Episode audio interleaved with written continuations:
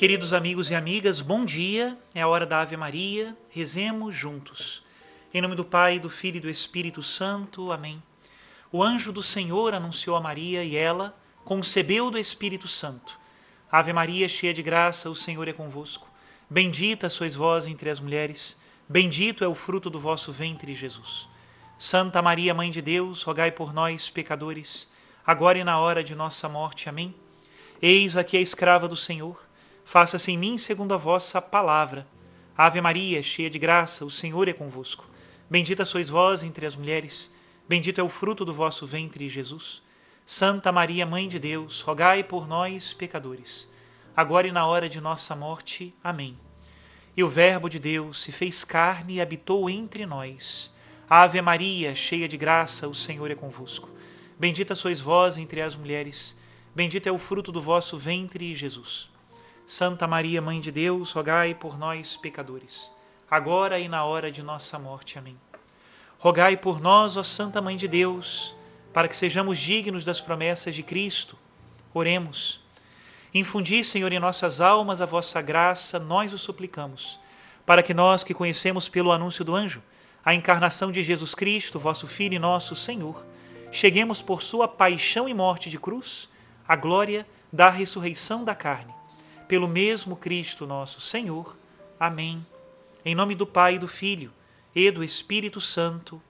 Amém. Continuamos, queridos irmãos e irmãs, com mais um desses milagres que enchem o nosso coração de alegria e de esperança. Quantas pessoas beneficiadas pelo singelo sinal de Massa Biel, em Lourdes, na França. Hoje nós vamos ler o texto que se chama Curado de Corpo e Alma, Gabriel Gargan, 20 de junho de 1901. Eu não vou. Não adianta insistir. Se não piso numa igreja faz 15 anos, o que faz você pensar que eu vou querer ir para Lourdes? Mas, Gabriel, no estado em que você está, Deus é sua única esperança. Não lhe dê as costas. Não, não e não. Lourdes é só mais outra superstição. Eu, eu quero melhorar ou morrer e não quero crer. Aborrecido, Gabriel virou-se da cama, para escapar das atenções do capelão do hospital que estava lhe dando nos nervos. Deixe que durma, pensou o capelão. A dor física não é a única que ele está sentindo. Era dia 17 de dezembro de 1899, dez e meia da noite. Gabriel Gargan, operário da ferrovia postal, tinha começado mais um turno de serviço no trem que sai de Burdeos.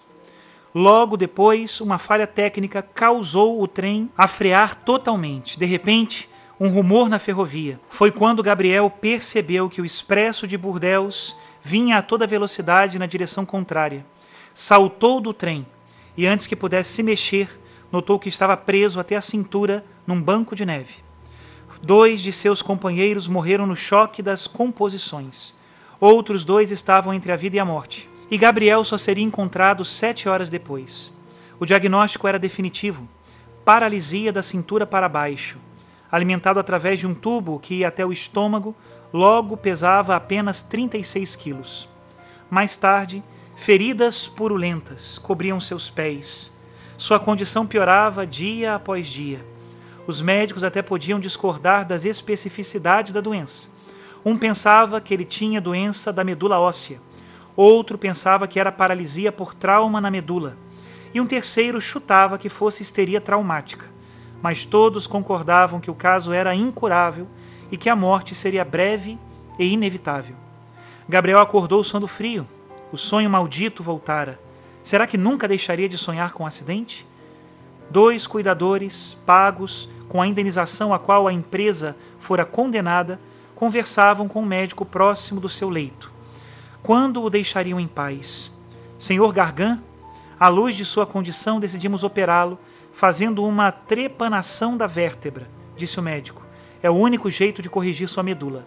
Não, mil vezes não. Proíbo qualquer tipo de violência contra o meu corpo. Eu quero ir embora. Deixe-me morrer em casa.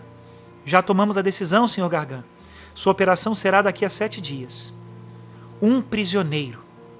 Deixe-me ir embora, disse Gabriel a um primo que o visitara pouco depois. Eu não aguento mais isso aqui. A resposta do primo veio sem hesitação. Entre na peregrinação nacional a Lourdes. Eles não podem impedi-lo. Não há outra solução. O capelão, sua mãe e seu primo estavam todos na conspiração. Só que dessa vez, sob a ameaça de uma operação, o argumento tornou-se mais forte. Por fim, aceitou que precisava ir a Lourdes. Qualquer coisa era melhor que aquele hospital maldito.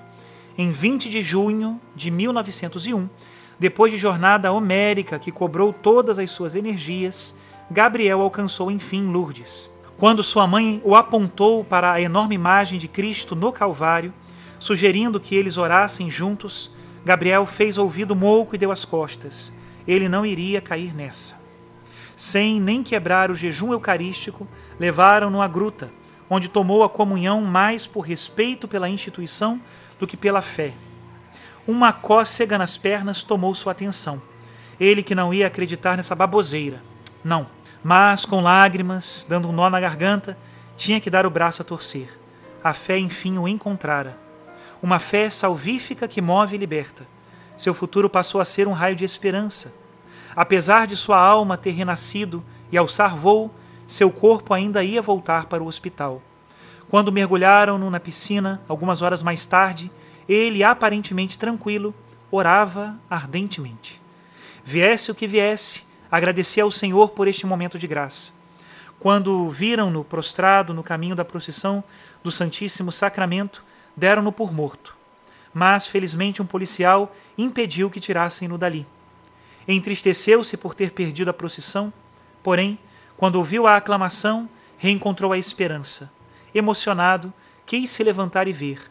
Alguém tentou segurá-lo, mas ele insistiu. Quando foram partir para a discussão, bateu o pé e se recusou em obedecer. Deixe-me andar! gritou numa voz que parecia vir do além. Naquele mesmo instante, ficou de pé. Como Lázaro saído da tumba, entrou na procissão e foi atrás do Santíssimo Sacramento. Logo puseram-no na maca de novo. Mas não importava. Estava curado. Sua alma voltara para Deus. Seu corpo voltara para a vida. Gabriel, depois de recuperar o andar, ganhou peso rapidamente. Suas feridas desapareceram. Agora, um homem de doçura extraordinária, graciosamente submeteu-se ao exame dos médicos incrédulos por horas a fio. Sua ressurreição repentina pôs a ciência de ponta cabeça. Para aqueles que, tentando explicar o inexplicável, falavam que sua paralisia era nervosa, respondeu um médico que não importasse quanto tentasse achar um reativo forte o suficiente para reativar um sistema nervoso em frangalhos, não conseguia achar nenhum. Para ele, não havia dúvida. Deus o libertou do mal. Para agradecê-lo, Gabriel voltou para fazer parte da equipe do Hospital de Lourdes por 51 anos. De lembrança do inferno que vivera, ficaram um andar um pouco manco e uma dor nas costas. O conhecimento e a clareza da ciência não chegaram a uma solução definitiva para este caso. Portanto, a Igreja, em sua prudência, não reconhece a sua história como uma cura milagrosa. Ah, mas isso não impediu que a graça brilhasse na vida deste homem até a sua morte, aos 92 anos de idade. Mais uma história de Lourdes, mais uma história de esperança. Encha, Senhor, o nosso coração de esperança e que nunca nele entrem as trevas da dúvida e do desespero. Abençoa-nos, Deus Todo-Poderoso, pela intercessão de Nossa Senhora de Lourdes. Em nome do Pai, do Filho e do Espírito Santo. Amém.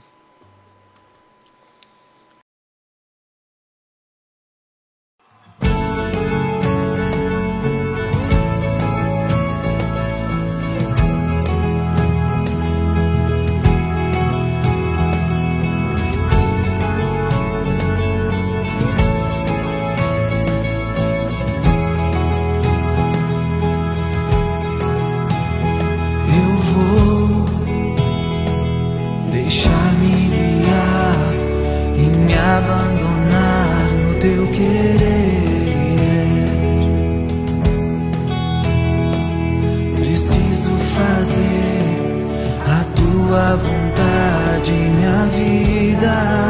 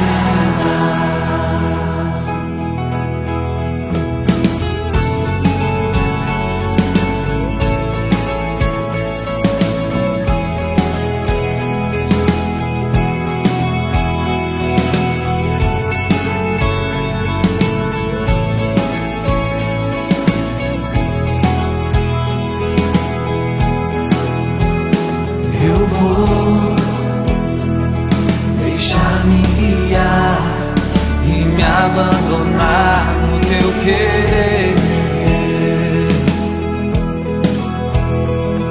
Preciso fazer a tua vontade, minha vida. Para onde eu irei? Em quem me apoiarei? Para onde eu irei?